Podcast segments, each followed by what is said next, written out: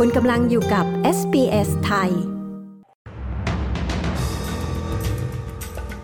ออสเตรเลียจะเพิ่มการให้วีซ่าด้านมนุษยธรรมเป็น 20,000 คนต่อปี ผู้ว่าการแบงค์ชาติออสเตรเลียกล่าวอัตราการว่างงานสูงขึ้นจะช่วยลดเงินเฟ้อ นักวิทยาศาสตร์ระบุไฟป่าที่ฮาวายเป็นผลจากการเปลี่ยนแปลงของสภาพภูมิอากาศ ติดตามสรุปข่าวรอบวันจาก SBS ไทย สุขที่ 11 สิงหาคม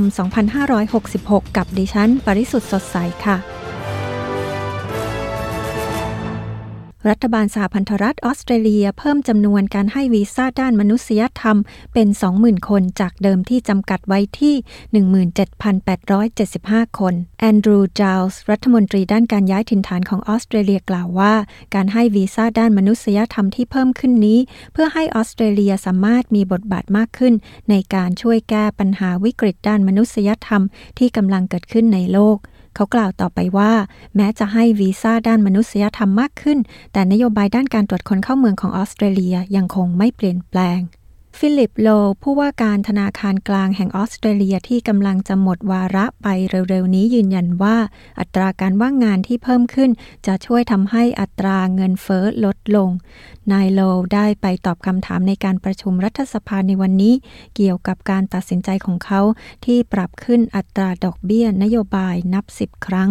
เขากล่าวว่าเขาตระหนักดีว่าผู้คนในออสเตรเลียกำลังประสบความยากลำบากในขณะนี้ แต่สถิติล่าสุดเป็นทิศทางที่ดี ที่อาจช่วยให้เงินเฟอ้อลดลงภายในระยะเวลาที่คาดหวัง ขณะที่ในเวลาเดียวกัน อัตราการว่างงานยังคงอยู่ในระดับต่ำอย่างไรก็ตามผู้ว่าการธนาคารกลางกล่าวว่ายังคงเป็นไปได้ที่อาจมีการปรับขึ้นอัตราดอกเบี้ยนโยบายต่อไป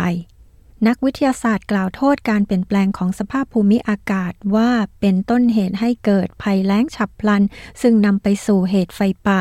ที่เผาทำลายเมืองลาไฮนาบนเกาะเมาวีของฮาวายจำนวนผู้เสียชีวิตจากเหตุไฟป่าในฮาวายครั้งนี้ เพิ่มขึ้นเป็น 53 คน ขณะที่ทีมค้นหาและกู้ภัยกำลังรอให้แนวกันไฟมีความปลอดภัยเพียงพอ จึงจะลงพื้นที่เพื่อปฏิบัติการค้นหาผู้รอดชีวิต และกู้ภัยเพิ่มเติม เวนแคทลักษมี นักวิทยาศาสตร์จากมหาวิทยาลัยเวอร์จิเนียในสหรัฐกล่าวว่า ภัยแล้งฉับพลันเกิดขึ้นเมื่อไม่มีฝนตกและอากาศร้อนจนชั้นบรรยากาศดูดความชื้นออกไปจากพื้นดิน ซึ่งเขากล่าวว่าการเปลี่ยนแปลงของสภาพภูมิอากาศ เป็นปัจจัยหนึ่งที่ทำให้เกิดขึ้น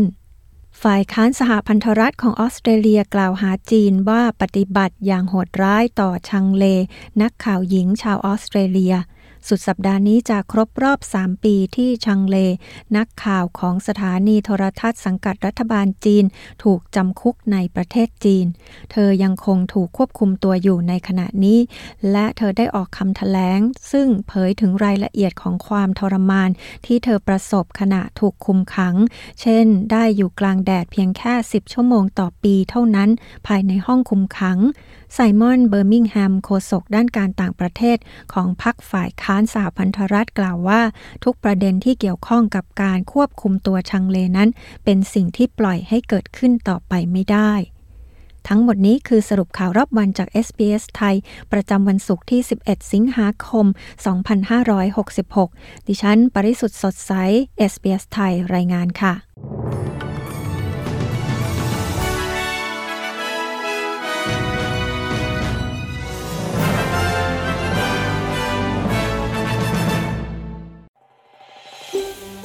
การฟังเรื่องราวน่าสนใจแบบนี้อีกใช่ไหม